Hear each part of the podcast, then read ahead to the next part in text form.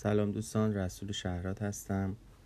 می‌خوام ویدیو آقای دکتر استن اکبرگ رو با اسپل S T E N E K B E R G که در یوتیوب هست در مورد اوتوفاژی اینجا براتون ترجمه بکنم. برای اینکه به متن اصلی ویدیو وفادار بمونیم من ویدیو رو پلی می‌کنم و تکه تکه برای شما ترجمهش می‌کنم.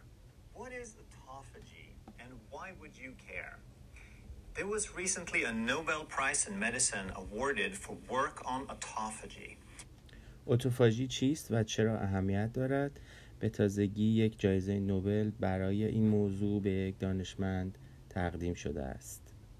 And the reason is that this shows great promise in reversing things like cancer, Alzheimer's, and Parkinson, improving immune system, re- دلیل اهمیت این این بوده که نشون داده شده که می‌تونه در مورد بیماری هایی مثل سرطان، آلزایمر، پارکینسون و غیره کمک بکنه. reversing degenerative disease, and it has also shown promise for anti-aging. So today we're همینطوری نشون داده شده که در واقع برای آنتی ایجینگ و ضد پیری عمل خواهد کرد. going to talk about what autophagy is. We're going to explain some of the mechanisms and some of the principles that will help you understand why this can be so profound to the health of the body. امروز می‌خوایم در مورد اصول این مسئله توضیح بدیم و نشون بدیم که چرا این مسئله می‌تونه تاثیرات بسیار عمیقی رو داشته باشه روی سلامتی. And then, of course, we'll show you some ways that you can start applying this in your life. و همینطور بعد از اون توضیح خواهیم داد که چطور شما میتونید از این در زندگی خودتون به صورت عملی استفاده بکنید. Coming right up.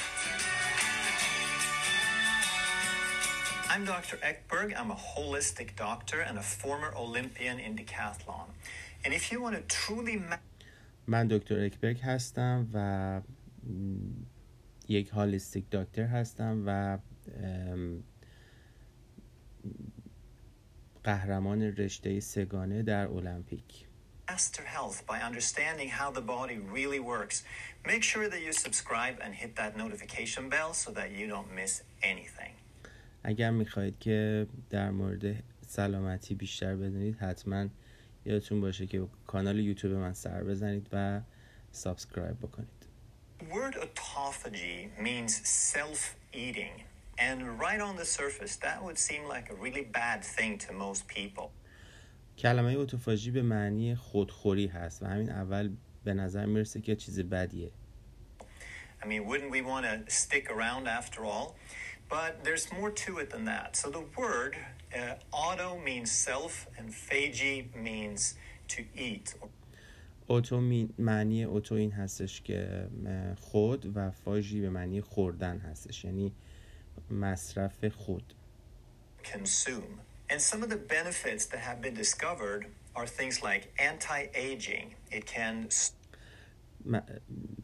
سودایی که در واقع اوتوفاژی کشف شده که داره به ترتیب اینا هستش یکی هست ضد پیری slow or even reverse aging. It is probably the mechanism that's really involved with calorie restriction diets.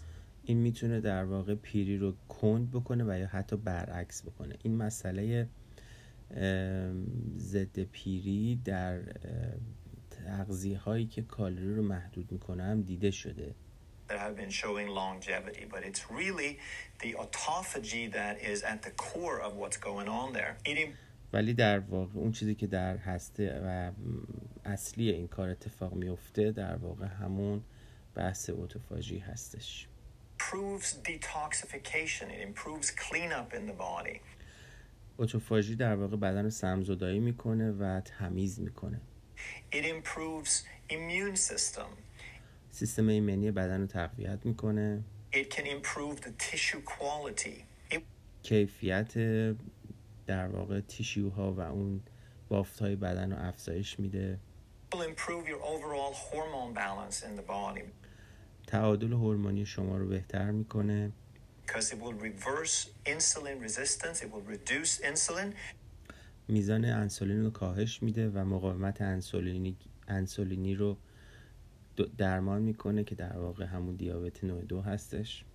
And it will increase growth hormone which is associated with maintaining muscle mass. در واقع هورمون رشد رو هم افزایش میده که نشون داده شده که می‌تونه توده عضلانی رو در واقع نگه داره. But also related to anti-aging. It can همینطور هورمون رشد باعث هورمون ضد پیری هم هستش. help reduce skin sag so when people lose a lot of weight then there's often a lot of skin left over well autophagy can reduce that amount of skin sag and make it tighten up اتوفاژی در واقع پوست شل رو حل میکنه و از بین میبره کسانی که وزن کاهش وزن میدن پوستشون شل میشه رو به راحتی اتوفاژی میتونه درمان بکنه For people who have had a concussion or a traumatic brain injury, it can dramatically assist the recovery in that. کسانی که ضربه مغزی داشتن و مغزشون آسیب دیده خیلی می‌تونه تاثیرات خیلی شدیدی داشته باشه برای درمان این موضوع. And it's been shown to reduce or possibly even reverse early stages of Alzheimer's and Parkinson. همینطور دیده شده که می‌تونه در علائم اولیه در در قسمت های اولیه بیماری آلزایمر و پارکینسون کمک بکنه. So we'll come back to that in a little bit and explain a little more but how does this work? So before بعدا در مورد این مسئله تاثیرش روی آلزایمر توضیح خواهیم داد. خب حالا ببینیم که اتوفاژی چطور کار می‌کنه. We get into that. We have to change our mindset on a couple of principles. ما اینجا باید ذهنمون رو تغییر بدیم در مورد یک سری از اصول. Because we think that we've been told that we eat so that we can build new tissue and that's basically end of story so we have this idea that growth is good. ما تا الان اینطوری بهمون آموزش داده شده که ما باید بخوریم تا بتونیم در واقع بافت جدید ایجاد بکنیم و رشد همیشه چیز خوبیه و همیشه این مسئله به ما گفته شده growing muscles, growing cells, growing tissue, it's all good and that breakdown is bad. Breaking down things, that's a bad thing. But it's not that simple. And در مقابل ما گفته شده که تخریب چیز بدیه و ولی خب به این سادگی ها نیستش we have to stop thinking of the body as a statue in terms of oh well here's my body I see it in the mirror every morning ما نباید به بدن به صورت یک مجسمه نگاه بکنیم It looks roughly the same today as it did last month, so it's the same body. But that's not really how it works. The body is more like a river. We بدن ما بیشتر شبیه یک رودخونه است تا اینکه شبیه یک مجسمه باشه و اون بدنی که ما هر روز در آینه می‌بینیم مثل رودخونه در حال تغییره think of the analogy river rather than statue because the cells in the body are constantly changing. They're wearing out, they're breaking down, and they're being replaced with other healthier cells. Just سلولای بدن مدام در حال ساخته شدن و از بین رفتن هستند و با سلولای جدید در حال جایگزین شدن هستند. Like the river is never the same because the water keeps changing. Well, that's how the body is as well. It's not. The statue is an inappropriate model. It's not a good representation. The river is a much better representation. So instead of thinking of growth as good and breakdown as bad, we want to think of them as equally important and that they have to be happening in balance.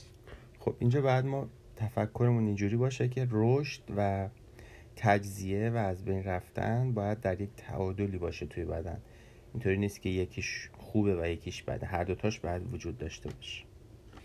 So the health of the body to in order for you to have really healthy cells really vibrant tissue you have to get rid of the old tissue first. The break در واقع برای شما که برای, برای اینکه لازم باشه سالم باشید و بافت سالمی داشته باشید باید همیشه از بافتای قدیمی بافتای قدیمی از بین برن the cleanup is every bit as important as the building. So think about that as if you're going to build a new house. در واقع برای اینکه سلولای جدید به وجود بیان باید سلولای قدیمی از بین برن و از بین رفتن سلولای قدیمی همونقدر مهم هستش که رشد و ایجاد سلولای جدید و یه جای مثال می‌زنه در مورد یک خانه که خانه رو وقتی می‌خوام که نوسازی بکنیم باید اول خانه قدیمی خراب بشه تا خانه جدید ساخته بشه And you don't build a foundation first. You just bring in the timber and there's this rock pile, but you don't create a smooth surface first. You just start putting the timber on top of the rock pile. That's going to be a terrible house. It's going to be hard to move around in. It's not going to be very stable because we need a foundation. We need a clean place to start with before we start building. And that's exactly how the body works as well. One example is osteoporosis. So, bone is protein and minerals. یه مثالی که ایشون اینجا میزنه بحث آستیوپروسوس هستش و در مورد استخوان ها میگه که استخوان ها از چی تشکیل شدن Protein gives it strength and flexibility, and the minerals give it hardness and durability. پروتئین به استخوان مقاومت میده و فلکسیبیلیتی و مواد معدنی به اون سختی میدن But if we don't have both, we're going to have terrible bone. So there was a drug called Fosamax. And what did it do? Well, healthy bone needs to be broken down, that you take away the old, rotting, the, the worn out bone, and then you put in new protein and then you mineralize it. But the Fosamax, it just prevented, it stopped the breakdown of the bone. So it's like you just kept keeping the old crud underneath and you kept patching it with more mineral. And in the end, you have a terrible, terrible foundation and you have more and more and more minerals. So the bone looks really یه مثالی که ایشون می‌زنه یه دارویی بوده که در واقع این دارو جلوی از بین رفتن استخوان‌ها رو گرفت می‌گرفته و اجازه نمی‌داده که استخوان‌ها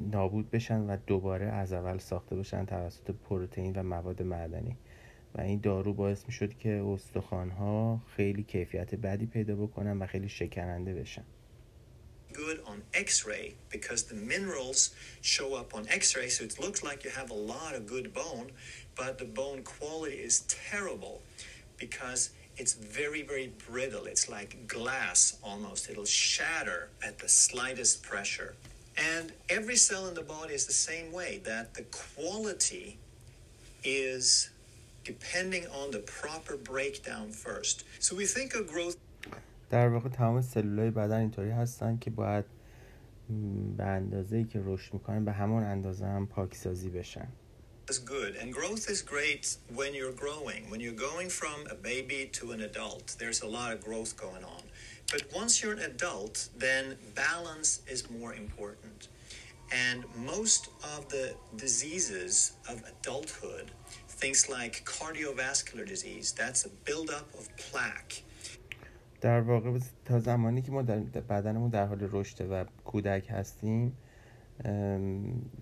رشد غالبه بیشتر غلبه بیشتری داره ولی وقتی که به سن بلوغ می‌رسیم باید به تعادل برسه. بیشتر بیماری ها مثل بیماری های قلبی و عروقی که ایشون الان می‌خواد توضیح بده که چرا به وجود میاد Uh, Alzheimer's is a buildup of plaque. There's neural debris. There's little fiber tangles that don't get cleaned up, and we just keep مثل بیماری قلبی و عروقی در واقع اون ام،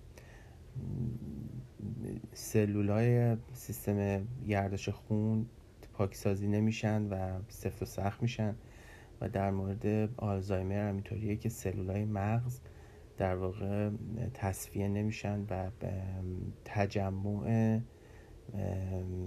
ذرات نا، نادرست در واقع در سلول های ایجاد میشه building new tissue on top of the old one, and that's where we get plaquing.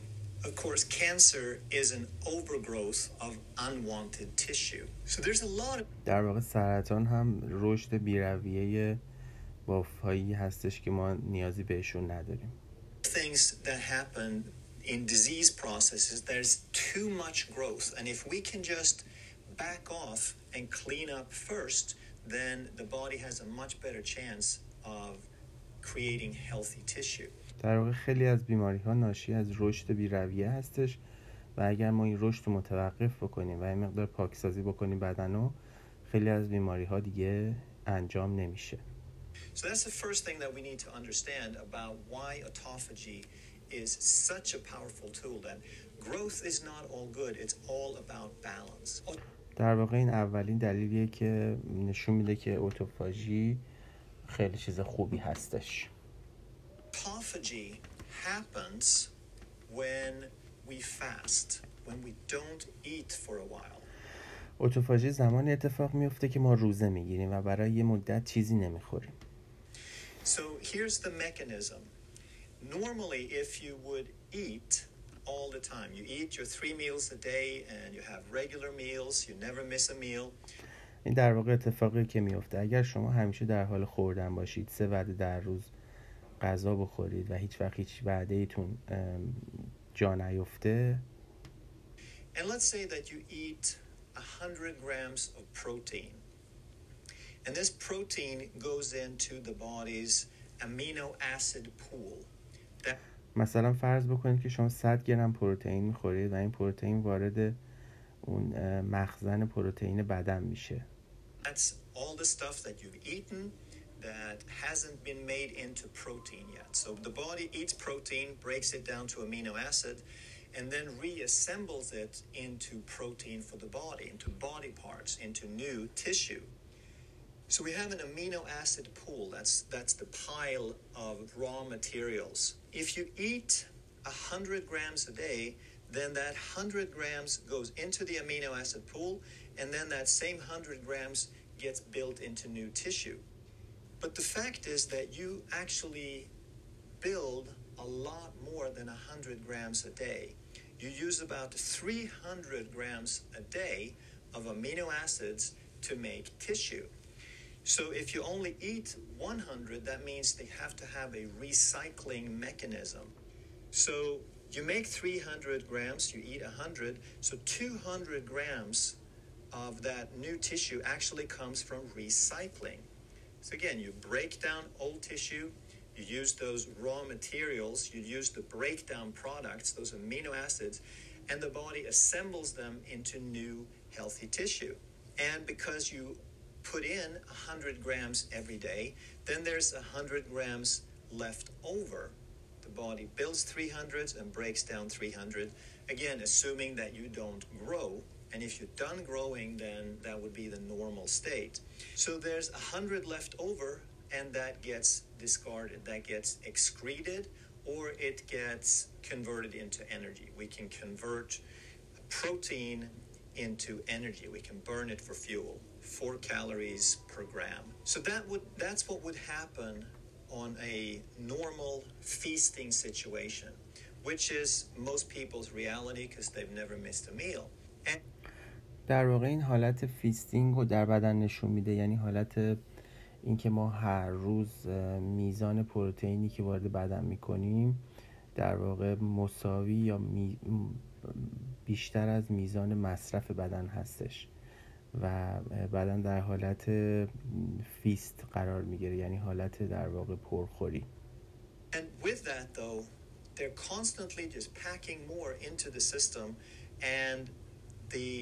excess gets left off. But there's always so much new, good raw materials that the body doesn't have to become very efficient at the recycling.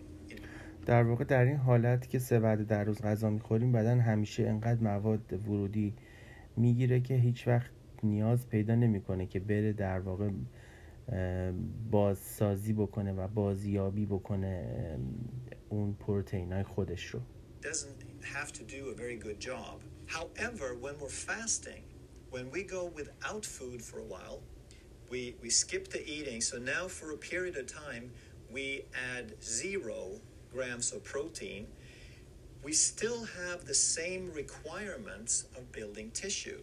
So we have the amino acid pool, we have a requirement of 300 grams of new tissue.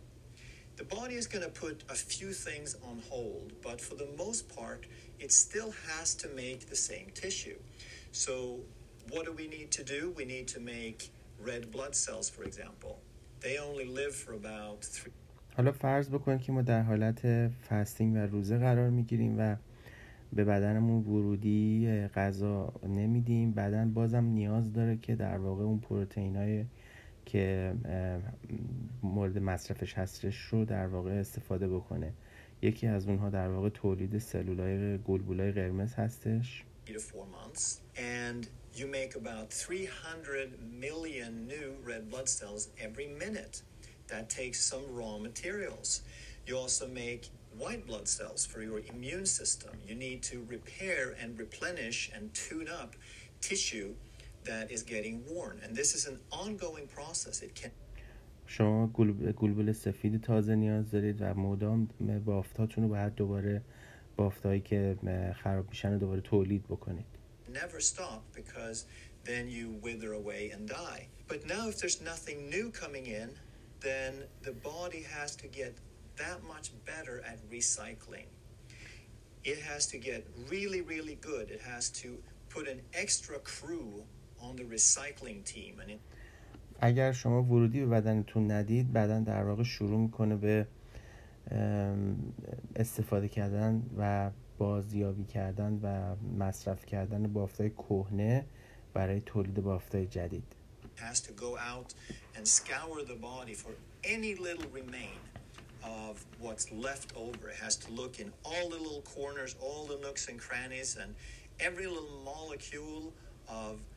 debris and unwanted things gets brought back by the recycling crew. So fasting is a powerful, powerful upgrade of your cleanup crew of the recycling. در واقع وقتی که روزه می‌گیرید بعدا شروع می‌کنه گشتن در مورد تمام سلولای بدن و اون سلولای بی مصرف رو شروع می‌کنه به سوزوندن و استفاده کردن و روزه گرفتن یکی از راه های بسیار بسیار قوی هست برای این موضوع And as we said, the breakdown is just as important as the build-up. And if we always eat, then we're not really paying attention enough to the breakdown, to the cleanup. So now we understand a little bit better. در واقع ما وقتی که همیشه در حال خوردن هستیم بدنمون دیگه فرصت پیدا نمی‌کنه برای اینکه سلولای مرده و خراب رو بازسازی بکنه مدام در حال پر کردن هستش why it improves the immune system because we are upregulating our white blood cells that's part of the cleanup crew and they have to go out and they have to find things they have to find raw materials and some of those raw materials are going to be virus and bacteria and dead debris and even cancer cells یکی از کارهایی که سلولای گلبولای سفید انجام میدن اینه که میرن در واقع اون باکتری و ویروس و سلولای مرده و سلولای سرطانی رو در واقع پیدا می‌کنن و سعی می‌کنن که اونا رو به مصرف برسونن So immune system is upregulated and it becomes more effective. Your tissue quality improves because it gets cleaner.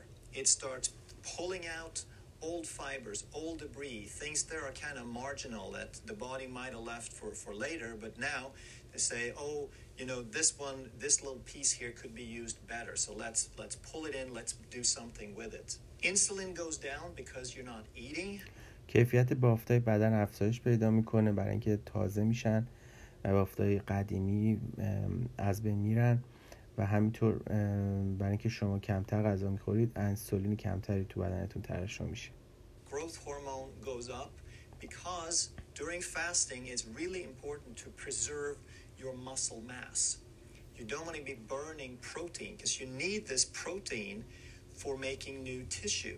So the growth hormone makes sure that we preserve, that we care for the protein and use it very, very effectively so that the 300 grams can get into the recycling and not be burned for fuel. Skin sag decreases because part of that extra skin is debris. It's extra tissue that now becomes a resource for the body, so it recycles it more effectively. Traumatic brain injury, concussions. The brain is very different from the rest of your body. The brain has a separate circulatory system, so to speak. It has something called a blood brain barrier. And در واقع اینجا داره در مورد تاثیر روزه در روی مغز صحبت می‌کنه و اینکه مغز یک سیستم گردش جدایی داره نسبت به بدن brain tissue is different than muscle, for example. Muscle is supposed to get damaged. Every time you work تفاوت مغز اینه که مثلا در مورد مقایسه می‌کنه با عضلات سلولای عضله ما در واقع طراحی شدن برای اینکه آسیب ببینن و دوباره بازسازی بشن you're supposed to break a few fibers, and the body has an excellent system of repairing that. You get a little inflammation, you get some lactic acid, the, the repair crew goes right there, and it's done in 48 to 72 hours. The brain is different. It doesn't have that kind of cleanup crew. It is much, much slower because it is protected by the cranial vault. The brain is not supposed to get damaged. The rest of the body is supposed to take a hit here and there. The brain is not supposed to get damaged, so it was never equipped with as good a cleanup crew. سیستم مغز ما به خاطر اینکه طراحی نشده برای اینکه آسیب ببینه از آسیبای خارجی ببینه خیلی آرومتر میتونه خیلی آهسته تر در واقع خودش رو میتونه ترمیم بکنه و با سلولای عضله تفاوت داره But when you're in autophagy, when you're upregulating this, now there's two reasons. First of all, the autophagy improves the cleanup crew, but also you're not eating, so the sugar goes down. You're improving ketones, which is a cleaner fuel, and the glucose is not there to interfere and create inflammation. در واقع وقتی که روزه می‌گیرید سلولای مغزی خیلی حالت بهتری پیدا می‌کنن و کیتون ها بیشتر میشن اونجا و گلوکوز باعث گلوکوزی که باعث اینفلامیشن و تورم می‌شد از بین میره در داخل مغز.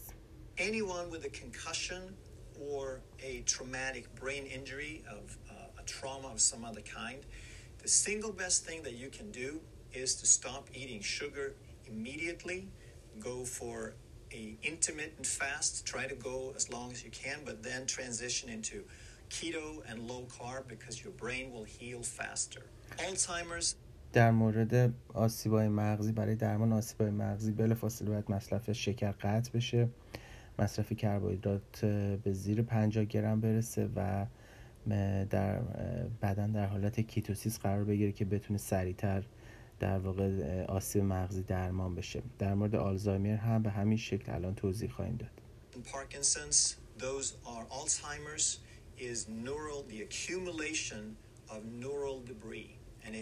در واقع آلزایمر جمع شدن ذرات و زباله های مغزی هستش در داخل سلول های مغز Upgrade the cleanup crew, then we're going to be able to clean out that debris more effectively.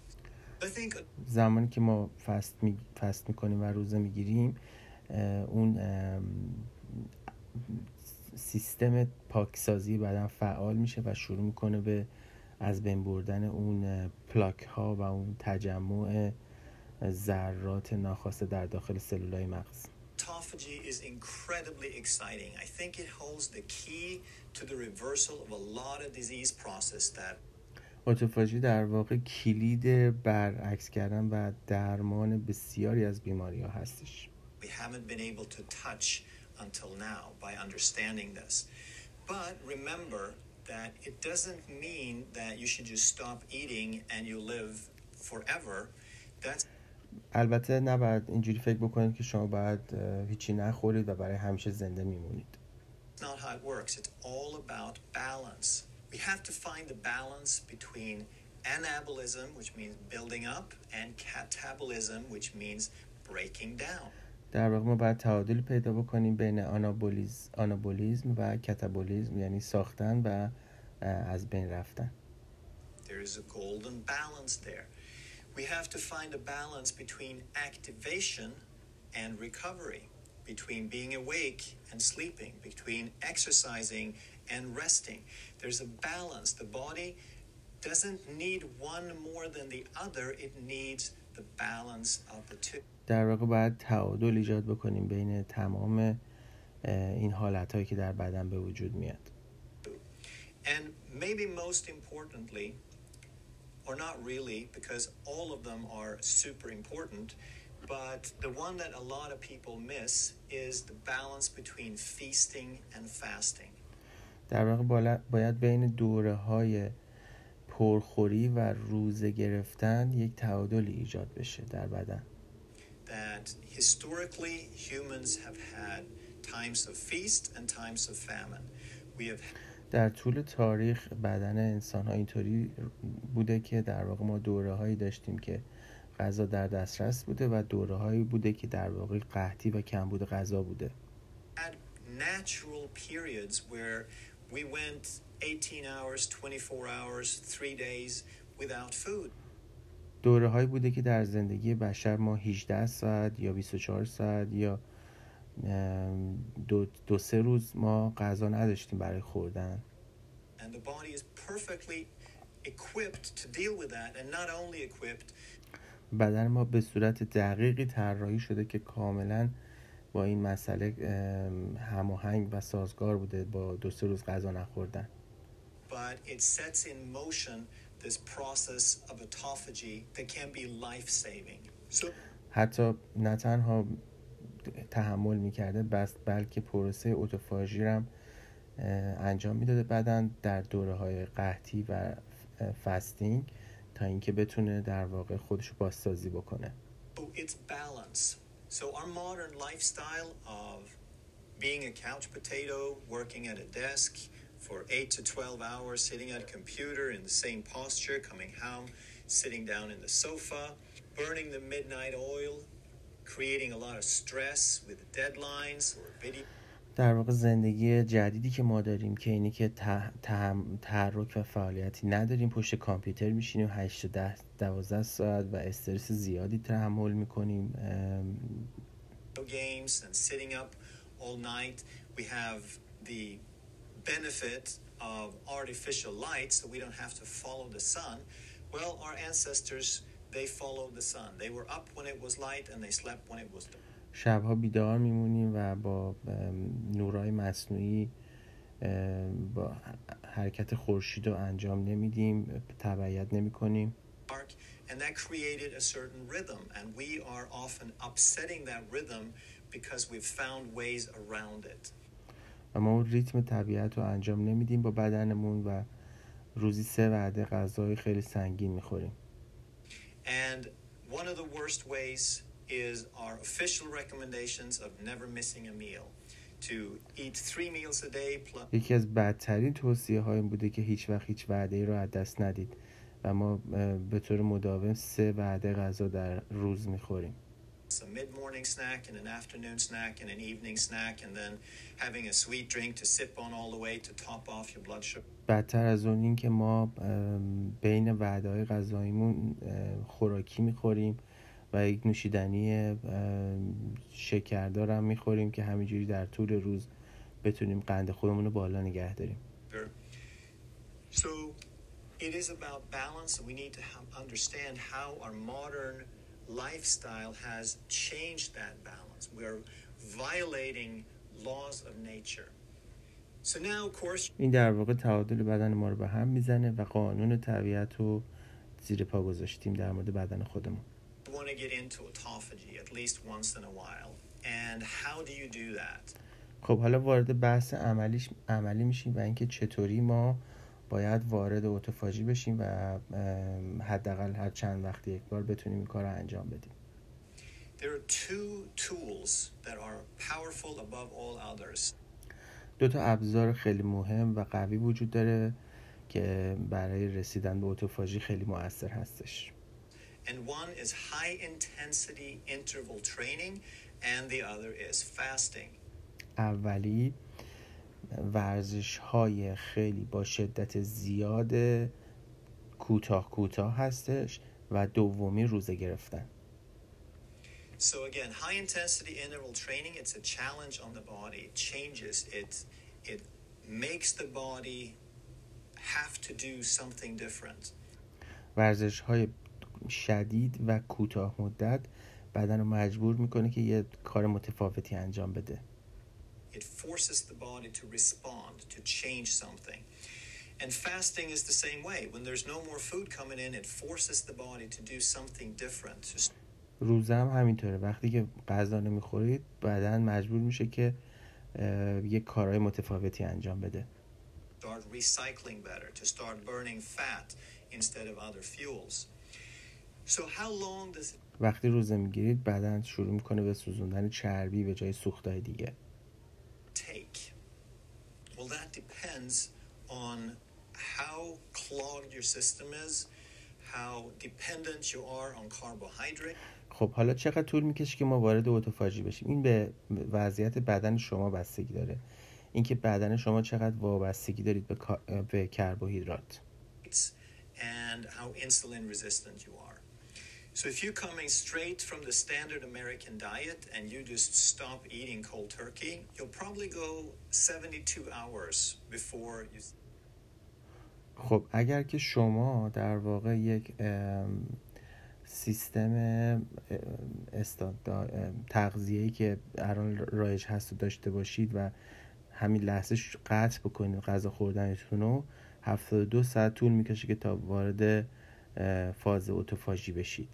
Any significant autophagy going on. However, if you are already fat adapted, if you are already on a keto diet, your body burns at least a good amount of ketones, maybe not like a maximum amount, but a good amount of ketones, and you've done some intermittent fasting, so your body is used to generating fuel to kind of go in, in and out on the edge of autophagy, then you can probably get significant autophagy in about 24 hours. خب ولی اگر که شما بدنتون رو عادت داده باشید به روزه های اه، 16 ساعته و همینطور بدنتون عادت داده باشید به حالت کیتوسیس شما خیلی سریعتر می‌تونید ظرف مثلا ظرف 24 ساعت وارد فاز اتوفاژی بشید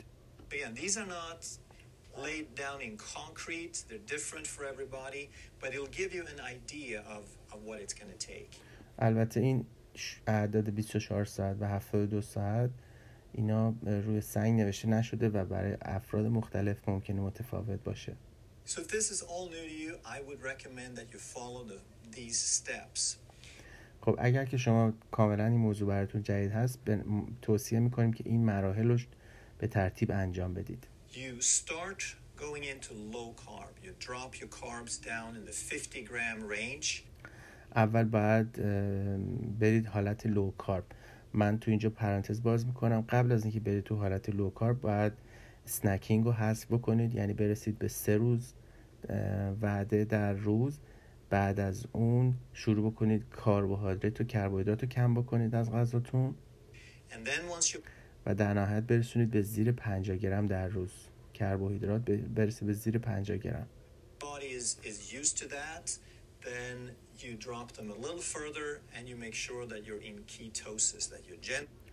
مرحله بعدی اینه که کربوهیدرات رو یه مقدار دیگه بیشتر کم بکنید مثلا به حدود 20 گرم تا اینکه وارد فاز کیتوسیس بشه بدنتون.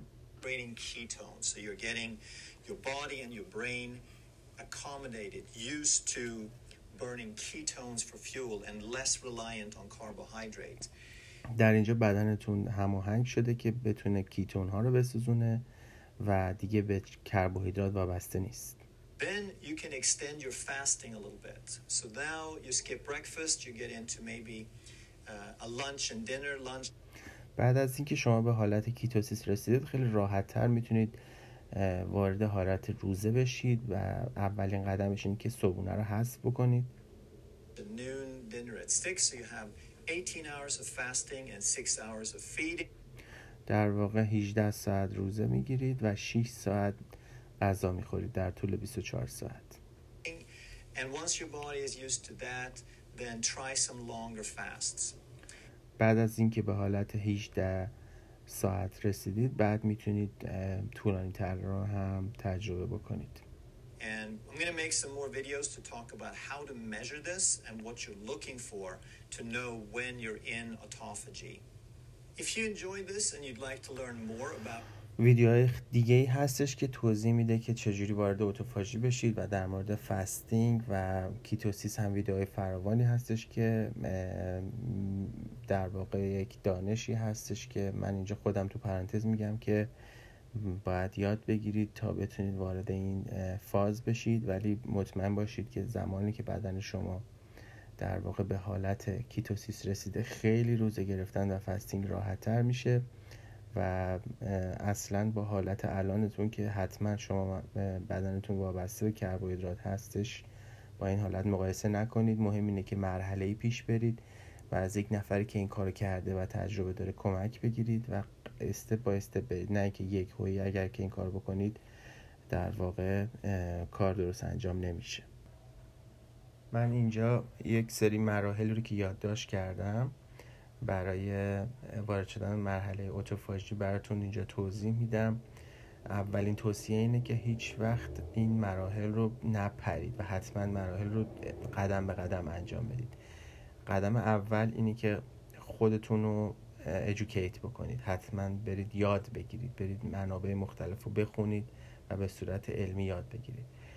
قدم دوم اینه که یک همراه پیدا بکنید. یک کسی که بتونه تو این راه به شما کمک بکنه. قدم سوم اینه که خوراکی بین وعده ها نخورید. یعنی غذا خوردنتون رو محدود بکنید به سه تا وعده در روز. قدم بعدی اینه که شکر رو حذف بکنید. قدم بعدی اینه که نون سفید رو حذف بکنید و کلا نون رو حذف بکنید. قدم بعدی اینه که غذاهایی رو که شکر و کربوهیدرات زیادی دارن رو حذف بکنید. قدم بعدی اینه که دوازده ساعت بخورید دوازده ساعت هیچی نخورید. قدم بعدی اینه که یک, یک وعده رو حذف بکنید. یعنی میشه حالت 16 ساعت روزه 8 ساعت خوردن. قدم بعدی اینه که کربوهیدرات ها رو برسونید به زیر 50 گرم در روز. در این حالت اگر برسونید زیر 50 گرم به حدود 20 تا 50 گرم شما وارد مرحله کیتوسیس خواهید شد. قدم بعدی اینه که دو تا وعده رو حذف بکنید و میشیم وان میل دی یا بهش میگن اومد. یعنی یک ساعت غذا می‌خورید 23 ساعت غذا نمی‌خورید. مراحل بعدی که میشه مراحل بلند مدت تر روزه گرفتن و البته این روزه گرفتن شامل آب خوردن میشه و چیزایی که حالا کالری ندارن و می‌تونید مثل چایی یا مثلا قهوه رو میشه خورد. ولی در واقع هر کالری باعث میشه که روزتون از بین بره. این من خودم البته هنوز مراحل بالای روزه گرفتن نرسیدم و هنوز تجربه نکردم ولی کسایی که انجام دادن خیلی تجربه خوبی داشتن. خیلی ممنون که گوش دادید. من رسول شهرات هستم و این در واقع یک وایسی بود برای کمک به در درجه اول مادرم و کسانی که می‌خوان مراحل پیری رو در واقع کند بکنن در داخل خودشون که به زبان انگلیسی دسترسی نداشتن. متشکرم. خدا نگهدار.